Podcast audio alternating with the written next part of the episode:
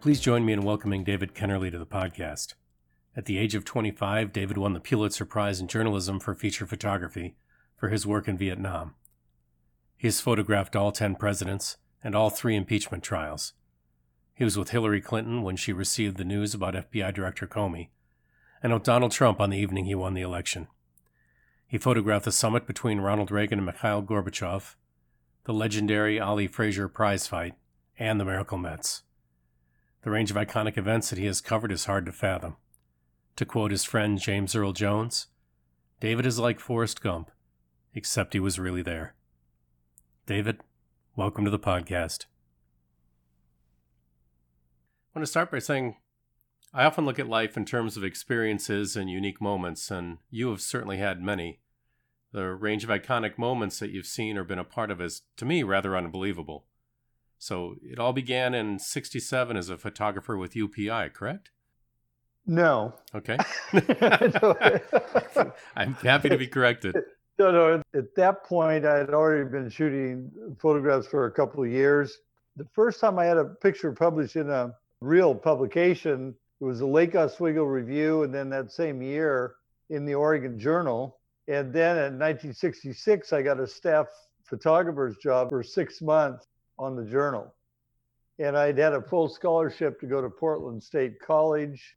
But I, I basically knew what I wanted to do, which was to take photos. And so when I got the temp job at the Oregon Journal, I quit school. I hated school anyway. I was a lousy student. C plus would have been a, a reach. Yeah.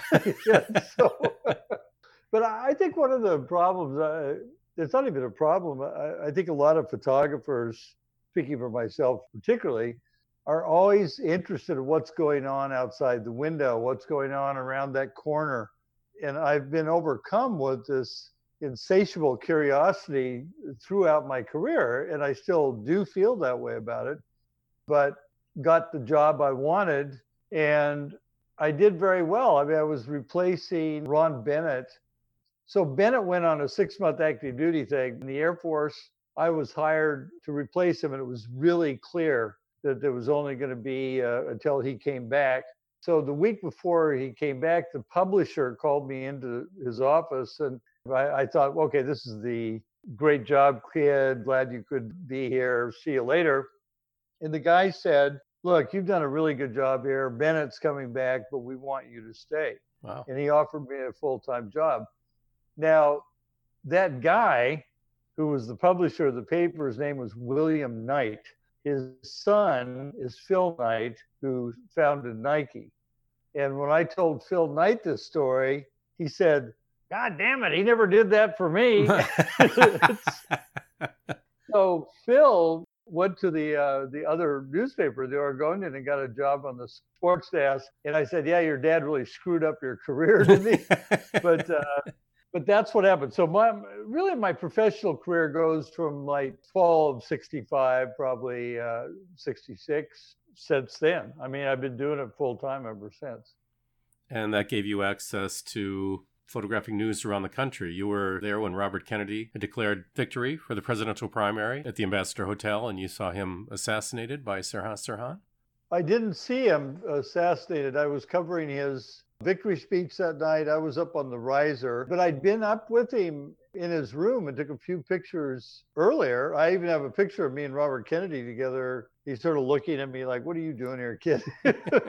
He was then going down, and Ron Bennett uh, re-enters the scene, where Ron and I were both covering the event, and we flipped a coin to see who would go on the riser and who would then follow him out through the kitchen. And he was going down to another ballroom for like an overflow crowd. And Ron was with him when he was shot and had extraordinary pictures, including pictures of Sirhan being captured, Kennedy on the floor. I think that Ron would have won the Pulitzer, but that was the year Eddie Adams won the Pulitzer Prize for Saigon Execution. Right. Uh, hard to argue with that one. It was an extraordinary image. But I had photographed Kennedy two years earlier when I was on the Oregonian in nineteen sixty-six. And it was because of him that I, I got a real interest in doing national politics. My life is filled with people who've made a huge impact on my career, crossing paths at various important points. Because of that, I've always really believed in helping other photographers out. Everybody helped me. It's, believe it or not, a very unselfish profession. It seems cutthroat to a degree, but I don't, I don't really think it is every now and then. But, uh, yeah. uh, so the signal moment was when we went to the airport, and then Kennedy ran up the stairs and got on the uh, on the airplane. And Epridge went in behind him, and the door closed, and the plane took off. And I had this overwhelming desire to be on that airplane. Really, that was that lit the fuse of my career in politics. That's extraordinary. It's interesting. You say a coin toss made the difference between your being on the risers or following Kennedy through the kitchen. I talked to Bob Jackson a few years ago about his I know, Bob. photograph of Oswald being assassinated, and he said, he just happened to be the guy on that morning. Well, that's right. And if you're a newspaper photographer, it's an assignment-driven world. You do very little freelancing unless you might go pitch a story to an editor. I know Bob. I have that a print of that photo, actually, of his fellow Pulitzer winner. He um, and I really have the same kind of track. I mean, you just get your assignments. Now, ironically, Bennett was off that day but wanted to come and see the Kennedy thing. It was a big deal. I've thought about what would have happened if I'd gone into the room, if I'd been up there with uh, Kennedy. You know, a lot of things might have happened. I might have gotten a better picture. I might have gotten shot. I might have gotten nothing. I've never thought about it to the degree that, not like I wish I'd done that, or because uh, Ron did a great job. And as a team, we did a great job. In my photo of Kennedy was giving the V sign right after he declared victory. And if you see the film, that was a real quick shot. That was a good picture. And then I ran out when I heard a rumor that Kennedy had been shot. I didn't know for sure. And I have a picture of Ethel in the back of the ambulance, although I did not see Senator Kennedy again. Wow. But that's how it works. You take a right, you might get one picture. If you take a left, you might get something else. Uh, I, I do believe in fate to a degree, but I also believe in being careful. I don't think I've ever been reckless with my life. And even though I've taken great chances going to Vietnam and all that, but I, uh, I'm a pretty careful person, really. Hmm. That is interesting. Well, that's I... why I'm here talking to you. Thank goodness. So you haven't just photographed politics. I read that you photographed the Miracle Mets in sixty-nine. Oh, yeah. You were at the World Series as well? Yeah, sixty-nine Mets. I've led a Zelig-like life. In fact, James Earl Jones, uh, who was a friend, gave me a quote for uh, one of my books and said that Kennerly is like Forrest Gump, except he was really there. So, I guess when I look at my career, which is ongoing, it's hard to believe that any one person could have taken all those photographs, and that person was me. I never get over that feeling. I mean, I've never taken it for granted. It's like every day when I drove into the White House grounds, parked my car next to the West Wing. It was just like every day was a like a, a miracle to me. And I never have taken my career or life for granted. And I've never forgotten the people who helped me out along the way. I don't believe it's all my doing. I know I've certainly played a huge part in it by taking the photos. But there's so many people who've had an influence on me, editors, particularly picture editors at U P I. I won a Pulitzer Prize because Larry DeSantis, who was the New York picture editor, every time a picture of mine would come across the desk from Vietnam and he liked it, he'd throw it in his drawer. And he entered those pictures in the Pulitzer contest. And I had no idea I was entered. It was the least anxiety-ridden Pulitzer Prize of all time, because you know how people are like, you know, the, these companies uh, put a lot of firepower behind it, particularly like the New York Times and the Washington Post. I woke up to a wire saying I'd won a Pulitzer Prize. And I, imagine that. And I was twenty-five years old. I just turned twenty-five. And I thought it was a joke. The point being, it was because of an editor who cared about, a great picture editor, a, a guy who really influenced my career. And those were the days where editors weren't nice to photographers because H R would get after their ass. You know, it was like coming in and having negatives thrown at me saying, you call these pictures. I mean, it was a tough love situation. It made me a much better photographer and a no excuses photographer. The one time I said, well, you know, what happened was All these people were throwing rocks, and and I just didn't get it. And Larry looked at me and said, "You can't print excuses, kid." And I wow. never forgot that. And I don't, I think that's what bugs me a lot about what's going on in D C and people blaming other people for stuff. Step up, take responsibility for your own shit. Number one, it's the right thing to do. And number two, you're better off for it. And you set a higher standard for yourself. And I have incredibly high standards. I think I'm my own toughest critic. By the same token, I love other people's pictures. If somebody gets a better picture of me, I don't take that as a personal insult. I'm just happy. I mean, I'm not happy that I might have missed something, certainly, but particularly if you're in the wires and you get fired. But uh, I just love the business. I love what we do. And I'm just so happy to be part of that. And it's extraordinary. You want to continue to do that forever. It seems to be an innate part of your personality, this curiosity, the desire. Well, in my case, I'll retire when I die, probably, if then. Uh, but uh, it's true. I don't, you know, I'm seventy-three years old. It's been pointed out by friends that I still have the mind of an eighteen-year-old. Why quit? I think people retire from jobs because they're forced into it. If you're an airline pilot or something like that, probably a good idea, but not necessarily. Or people who just are counting the days until they're through doing a job they don't really like or they're not happy with. And I think the most fortunate part of this is that I don't feel that way about it. I'm happy every day. I know I could go out and make a picture of some kind, and I do. That's a beautiful thing, really.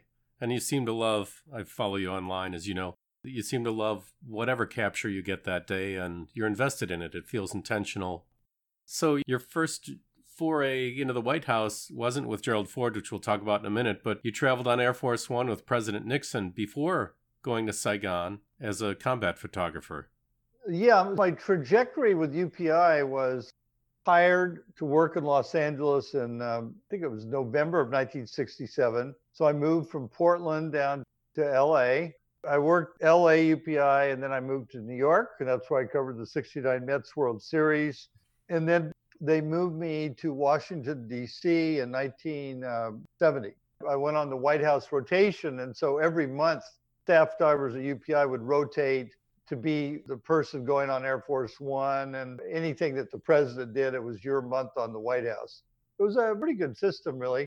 And there were five or six. So I think probably covered the White House two times a month. But my first month was May of nineteen seventy. And I know this because I have a flight certificate saying I rode on Air Force One as a guest of the president, uh, Richard Nixon. And there I am, a twenty-three-year-old kid on the president's airplane. I mean, how mind-blowing is that? Oh, completely. And it, we, it was incredible. I, I was probably the youngest photographer doing that. And that was a good job. D C has always been an interesting place. It's the epicenter of the world politics. All these fascinating people are going through. And of course, the presidency is the biggest game in town. And that was my part of that. But I think what happened to me, did you ever watch that movie, uh, Mister Roberts with Henry Fonda? Yes. Mister Roberts uh, was this great naval officer and the captain of his supply ship, which was like out in these backwaters of Asia. One of the great scenes is Henry Fonda watching these destroyers sail by going into battle, and he wanted to be on the destroyer. And a, a perfect analogy for how I felt about going to Vietnam.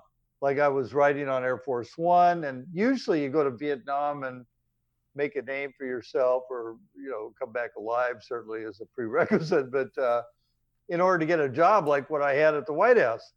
But I was not satisfied. I, I needed to go to Vietnam. I had four of my classmates from high school, it was a small class, were killed in action in Vietnam. And I was the class photographer, and by this point, I'm a professional news guy. And I would not have forgiven myself if I didn't go to Vietnam. And I just kept begging and pleading with the guys up in New York. And they finally gave me my shot. The week I was going over, or two weeks before I left, I was going to be replacing Kent Potter. And Kent and Larry Burroughs of Life magazine, and uh, Andre Hewitt of A P, and photographer uh, Shimamoto from Newsweek were all killed when they were shot down in a helicopter over Laos. And I think that was the moment where I thought, this is really serious shit that I'm doing here. I mean, uh, I knew it was, and a lot of drivers have been killed, but I had a long chat with my friend who had, had been a combat driver, and uh, he said, is that going to stop you from going? And I said, no. I thought about it to the degree that this is more than a game now, and it, here we go. And I did it, and uh, it was a big deal for me. And how long were you there? I was in Vietnam about two years, a little more than two years. And were you embedded? First year of, well, I hate that word, really. We didn't call it that. I mean, we just went out and, what I don't think people understand is the U S military was very helpful to, to the press and photographers. If you wanted to ride into combat, they had a space on the helicopter, uh, you could go. It was easy, hmm. real easy. The politicians, of course, talk about the press losing the war. Well, that's total bullshit. I mean, the fact of the matter is bad policy led to us losing the war, the fifty thousand plus bodies coming back from Vietnam, lost the war, opinion turned against it. And I think photographers, uh, I did not have a dog in that hunt. I was not an anti-war person, pro person. I'm a news guy. And I think most of the people covering the war really did that. We cared about the soldiers who were fighting. We were telling their story. They couldn't believe that somebody would show up in the middle of a battle that didn't have to be there. I mean, that would just blow their mind. It would be like, no, wait, wait, you don't have to be here. I said, no, no. He said, man, I wish I could trade places with you because I'd be out of here, you know. I mean, we all went for our own reasons, but to me, it was the biggest story of my generation and remains so. But I needed to go. I did go. I did not. And Mister Roberts went finally and ended up being killed in action. Uh, I fortunately didn't have that happen to me. Uh, uh, it's one of those things that I don't think I would have forgiven myself if I hadn't mm. gone. And you were in the middle of a number of firefights, and you did cover tribulations and emotions of a lot of young men who were in the field. Yeah, I was scared to death every time that would happen. And I'd say, well, okay, if I get out this time, God, if you if you get me out this time, I w- I'm never going to do this again. Of course, then I'm back the next day. I lied. Sorry, God. Sorry. It's like, that's what happens. People do this. They talk about battlefield conversions uh, to a religion. I'm an Episcopalian, but uh, I don't think I had that great moment. So, I mean, my religion really is photography. That's beautiful. Did you feel the photos that won the Pulitzer, of course, and the other photographs tell the story of those boys? Yeah, I put one out the other day, actually. Uh, it's up there now. It's on Kennerly dot com. I don't change that out every day. Uh, but it was a young African-American G I in a monsoon rain under a tarp. I saw it. Yeah, and that picture had never been published. But I was looking through some of my stuff. That wasn't part of the uh, Pulitzer uh, portfolio.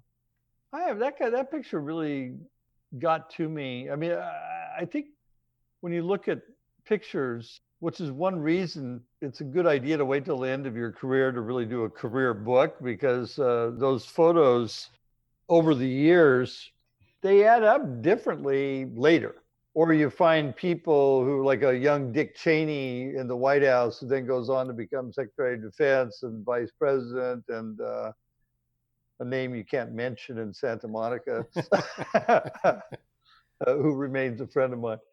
I think to be able to reflect and look back is really important, and I think that I've been doing that, and I found that photo, and I've found other pictures. So the book I'm going to do, which is sort of the magnum opus book, which will ultimately, by the time it comes out, it'll probably be like sixty years of photography or close to it. Amazing. I, I really haven't gotten into it yet, but it'll feature a lot of undiscovered pictures. I mean, how do you take a career like mine with a million pictures and boil it down? And I've done several books, and they're sort of along the way kind of books. Shooter was one early. Book called Photo Op. It kind of went up to ninety-three, but this one is going to take everything I ever shot. And how do you edit that book? That's what I'm wrestling with right now. Really hard, because most good picture books maybe have one hundred twenty or thirty pictures in them. I mean, a lot would be one hundred fifty. Let's say it's one hundred fifty. That would be three pictures a year, not even, wow, from my career. How do you do that? I don't know. That's kind of what I'm thinking about now. It's an extraordinary task. And then how do you tell the story you want to tell, not only of your pictures, but of your life? And you've photographed ten presidents, number of world leaders. Uh, let's see. Every president since L B J. It's amazing. You know, Nixon was really the first major coverage of a president, and obviously Ford and on and on and on. And I've, I've really good pictures of all of them. I mean, I have quality pictures, meaningful photographs, including our current leader. And that led to photographing things like Anwar Sadat's trip to Israel or Ronald Reagan and Gorbachev's meetings. Yeah. You had extraordinary access. Yes, it was.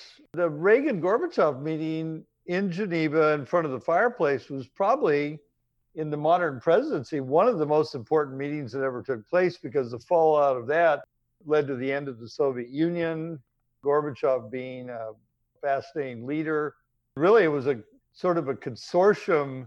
They wouldn't put it that way, but it was uh, Pope John Paul the Second collaborating with Ronald Reagan, the whole solidarity movement. All these things came into play. It was a really interesting period. And then there was the Reykjavik summit.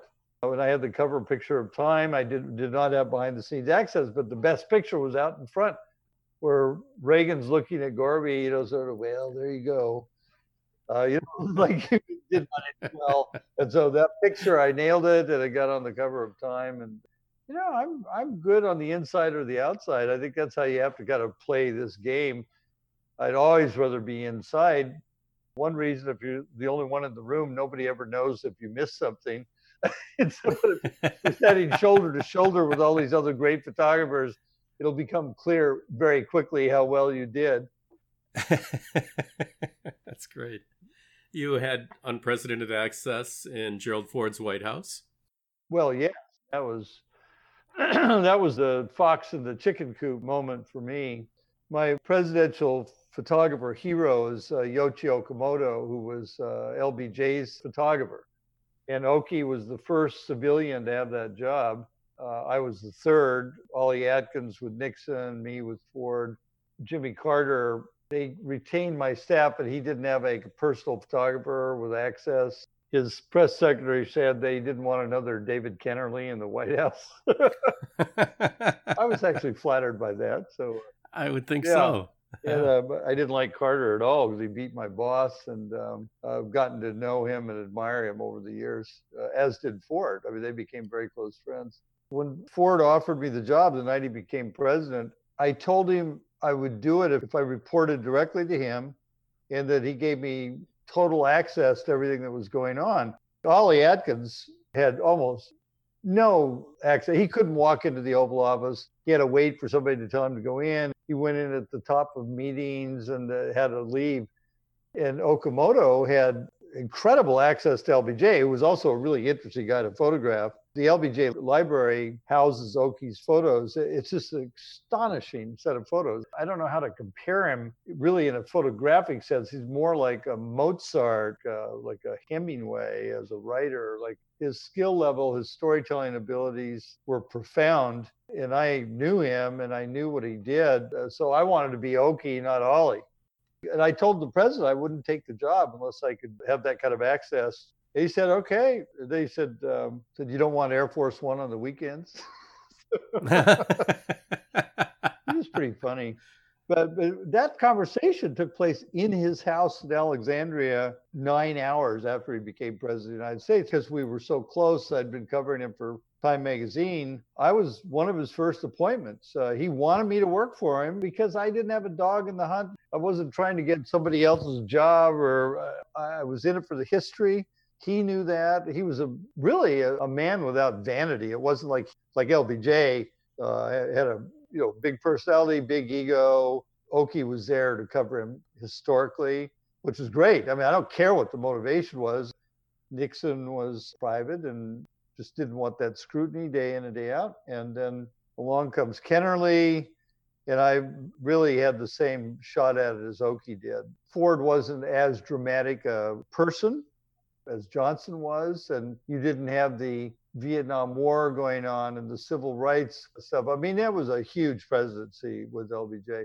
But Oki was the first photographer to take you into the room. I mean, sitting there at the side of the desk, right in between Martin Luther King and L B J in the cabinet room, and like you really had the feeling you were in the meeting. Nobody had ever really provided that. J F K had military people doing it and allowed certain access, but uh, big moments, Bay of Pigs, the uh, Cuban Missile Crisis, there were no photos of the real drama. Hmm. So L B J hired Okamoto to do it, and he was the best. About out of all of us, he was the best. And I, I say that about myself, certainly, but with Sousa and Eric Draper and Bob McNeely, they're all good. But Oki was the one. He was the gold standard. Hmm. That's great. That's an extraordinary story. I, I do insight. I do a lecture on this. So. ah, okay. Ollie stayed on, and he was essentially working for me. And Ollie was like a pinstripe, suited, squared away, older guy. And uh, he, he didn't like me at all. Well, I mean, on every level, really. But like, number one, I immediately have the access that he never had. You know, fuck it, man. I'd been in Vietnam. I'd won a Pulitzer Prize. I was dating beautiful women. Uh, I was really enjoying myself, but I was working sixteen hours a day. I mean, that was number one, two, and three in importance. But he just thought I was the worst case scenario with my foul-mouthed, uh, like sort of egomaniac. Like I was like, I was pretty bad. We ended up parting ways because uh, it just didn't work out. It was better for him, really. Uh, but I'm real happy with that period. Oh, it's amazing. It's a gift in terms of your life and as an image maker. The idea of driving from my house in Georgetown was only five minutes away. When they saw me coming up the drive, the gates opened. It wasn't Mister Kennerly. It was, hey, Dave, how you doing? And I parked at my parking place was like three places up from the vice president's uh, where he parked his car. I know.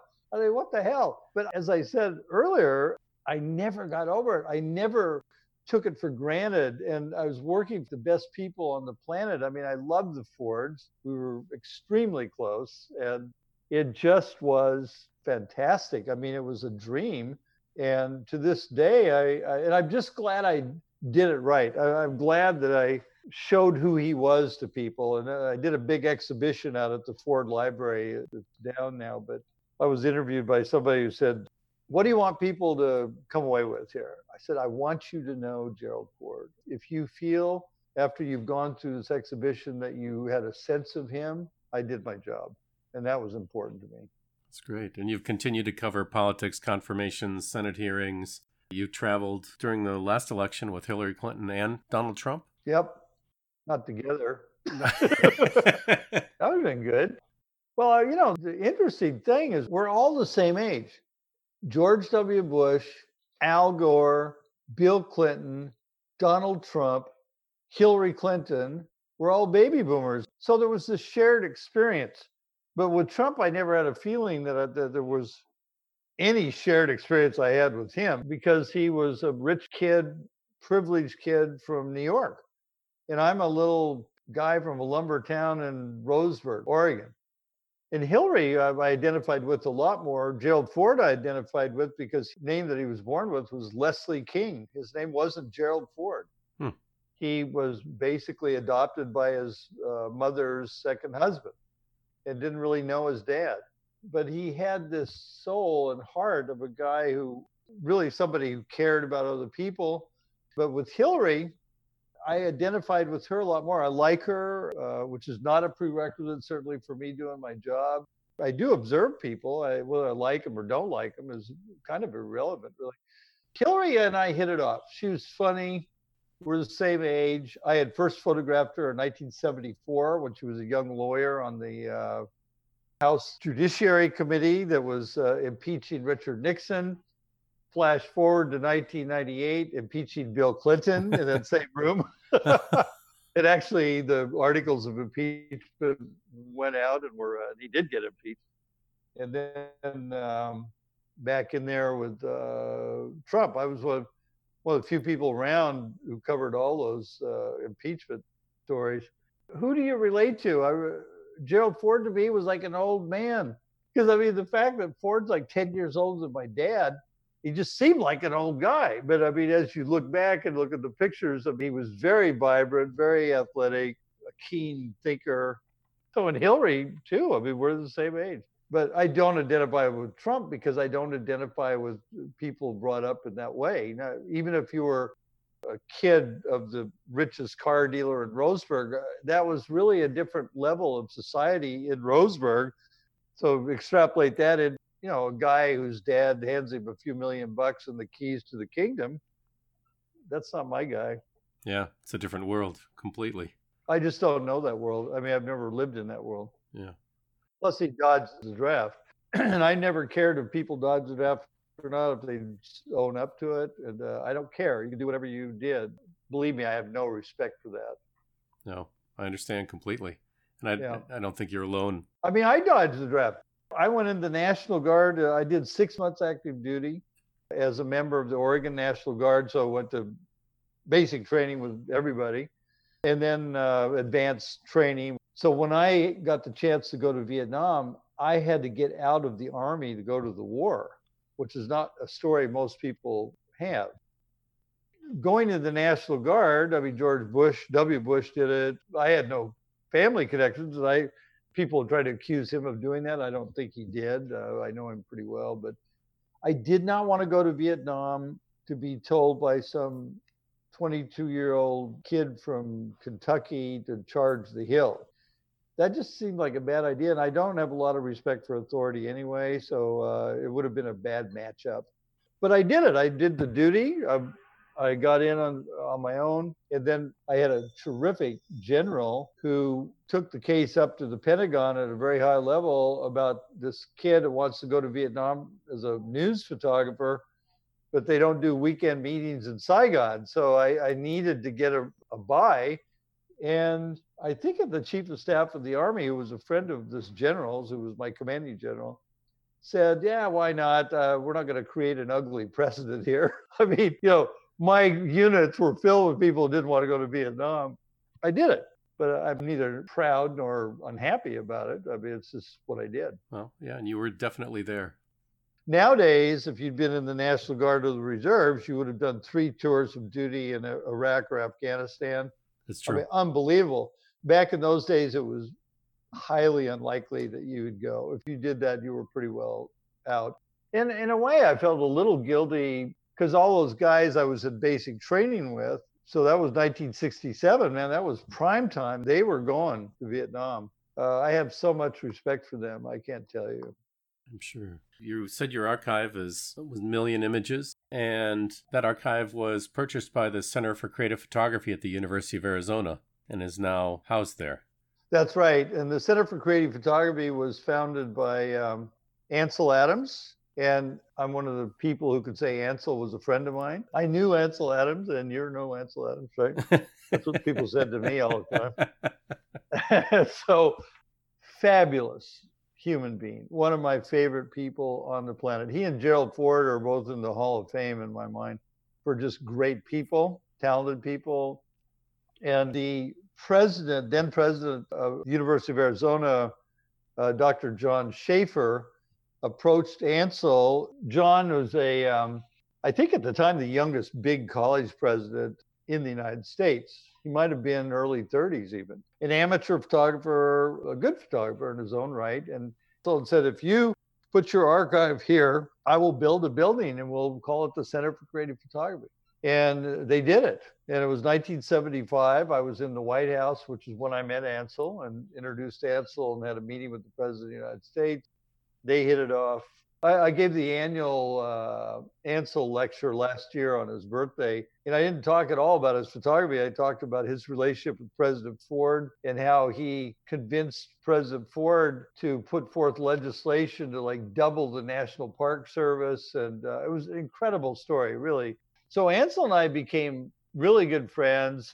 I went out to photograph him when he had his big Museum of Modern Art show. I convinced Time to do a cover story on Ansel, so I did the cover portrait of Ansel. And that same year, Ansel tried to get me to donate my archive to the uh, Center for Creative Photography. I said, Ansel, I've only been out of high school like ten years. I said, this is really premature. And so when this whole deal was made, John Schaefer, who's still around, gave a little talk. He said, well, it's taken us thirty-five years, but we finally got Kennerly's archive. And it was because of the uh, leadership of Doctor Robert Robbins, who's the president of Arizona now, that they got it. And there were a lot of people interested, from Yale to Stanford to U S C to a private individual.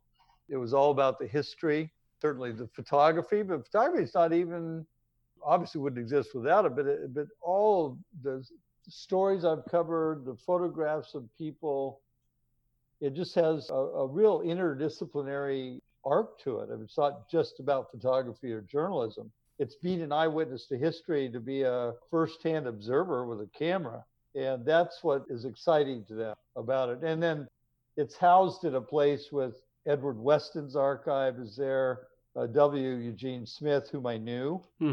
Richard Avedon, whom I knew, Gary Winogrand. I mean, they have an incredible list of photographers there.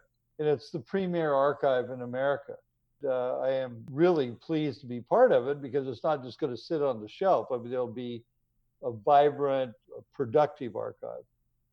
Yeah, a center for research, no question. Yeah, it's a good one. So what is one thing you've learned along the way? Oh, my God. See, that's what the kind of questions my li- wife answers I can't answer. Come on, you got to like, you got to let it out. There are so many things. Uh, one thing I've learned for sure is about the resilience of human beings. I think we're seeing it every day, particularly now. Human beings in a crisis generally step up to it. If you were in the Oval Office now and all of the crazy stuff going on, but look at the portraits on the wall. You know, you've got Abraham Lincoln and you've got George Washington and, and you've had great presidents and mediocre presidents and bad presidents, and, and but we survive all of that. And I think that's really an important thing. That I've been covering news and, you know, big history for so long. The one thing you can always count on is the spirit of people. And I've seen it at play, and you would think that I would be a little more pessimistic just because of all the horrible things I've seen, like Jonestown, the number one awful thing. Uh, wars, but people shine through the fog. They really do. That's wonderful. What personal characteristic do you most attribute your success to? Um, perseverance. Okay. When I go after a story, I don't let up. Well, Ford said my tombstone should read, "Here lies the worst source in Washington." I never, I wouldn't talk about stuff, you know, I mean, I'm like, it's a discreet business. I'm in the room to take pictures, not to like feed stories out. And I, I was a horrible source, uh, rightfully so. Photographers are not, we're in it for the, the, the history of the photography, and we don't want people to look at us and wonder, is he going to say something? I mean, they can just look around their own room. Like now, I mean, the Trump White House is like a sieve, but I guarantee you the people not talking are the photographers. Guarantee. None of that's coming from them. But perseverance is, it's about getting onto a story and a mission and, and not letting go. Uh, it's about getting up some days where you don't feel like that terrific. It's about, uh, I don't know. I, I've worked with a lot of people. I've had a, an assistant I worked with who's half my age. He said, I've never seen anybody with your kind of energy, like you're able to just plow through it. That has to be a genetic. I don't work out. Actually, I don't think I've worked out a day in my life. Wow. I shouldn't say that. I just have a, the energy. I have the energy, and I think I'm fueled by excitement and curiosity and what's making this world tick, or the people. What's under that hood? And I like looking there. Mm, beautiful. And one last question. What advice would you give to somebody who has the desire to step out on a new career path, or who would like to create a career based on the things they love and believe in? The most important thing is to find out what you want to do and do it. It's all possible. And I, I, I think it's tough in the, the photo world now. I mean, you couldn't come up the same way I did because a lot of those newspapers are gone. However, there are just millions of outlets. My switch over from film to digital was a kind of indicative of my personality. When a lot of other photographers my age or older, a lot of them just retired. They didn't want to deal with all the the digital uh, world. And but I kept telling people, I said, it's not changing the way you see things. There's no difference between me, like taking a picture, whether it was digital or film, didn't make any difference. And Canon, who's my sponsor, uh, made it really easy. They had, they were really at the forefront of digital photography. And and I'm plugging them, not because they're paying me to do it, which they are. I don't make enough money off of that to make up for using some gear that I wouldn't use. I make more money on one assignment that they would pay me in a year. But the fact is, digital photography and Canon probably added another ten or fifteen years to my career. That's just part of the perseverance saying, nothing will stop me from pursuing what I love doing, uh, technology uh, among them. Well, I hear that from a number of photographers, whether it was the change to digital or the growth in social media. They use those as reasons to either stop shooting or to complain and not be engaged. And I love that attitude. You can't fight social change or technical change. You need no, to... no, yeah, no. And that that's another good point. By the way, another good piece of advice, copyright your material, copyright, copyright. It's really important because then the big player steals your stuff. You have a huge recourse. But if some kid is going to take my pictures and put it on his webpage or whatever, I don't care. I think if I had to pick one, I'd have Instagram because that, that's a true photo platform. And I don't have a huge, I'm coming up on like fourteen thousand five hundred followers or something, which is quite a few. But, you know, look at Pete Souza has uh, got two million people. I mean, that's like a real power there.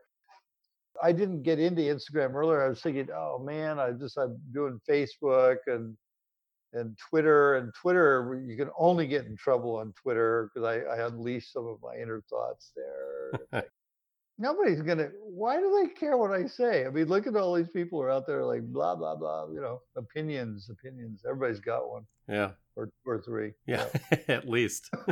Yep. So anyway, I'm still guilty.